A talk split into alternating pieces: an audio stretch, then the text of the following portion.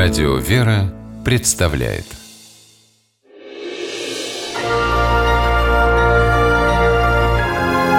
Герои моего времени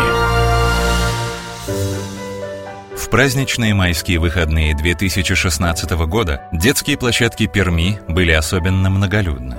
Маленькие пермяки играли там целыми днями. Не стало исключением и пятилетняя девочка, гулявшая во дворе без присмотра родителей. Эта прогулка едва не закончилась трагедией, которую героически предотвратил Александр Кожин.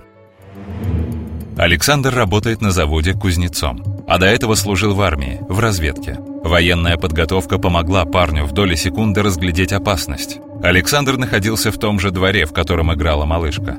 Внезапно на детской площадке появился пьяный мужчина.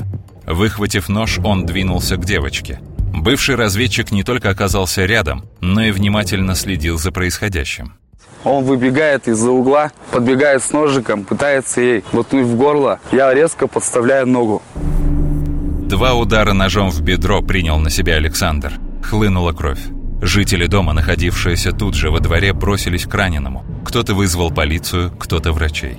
Вооруженный бандит попытался скрыться, но уйти ему не дали. Степан Акулов, очевидец происшествия, оказавший Александру первую помощь, рассказывает. Он убежал, и за ним бежали вот сотрудники полиции, еще кто-то. И потом уже вижу, что его поймали.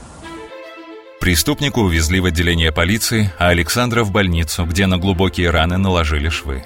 Герой после этого случая еще долго прихрамывал. Мама, спасенная им девочки, не находила слов, чтобы отблагодарить, как она сказала, ангела-хранителя своей дочери – и Александр, в свою очередь, благодарил Бога за то, что оказался в этом дворе в нужный час и сумел защитить ребенка от бандита. Эта история вскоре облетела весь город, и пермяки искренне желали герою-земляку скорейшего выздоровления.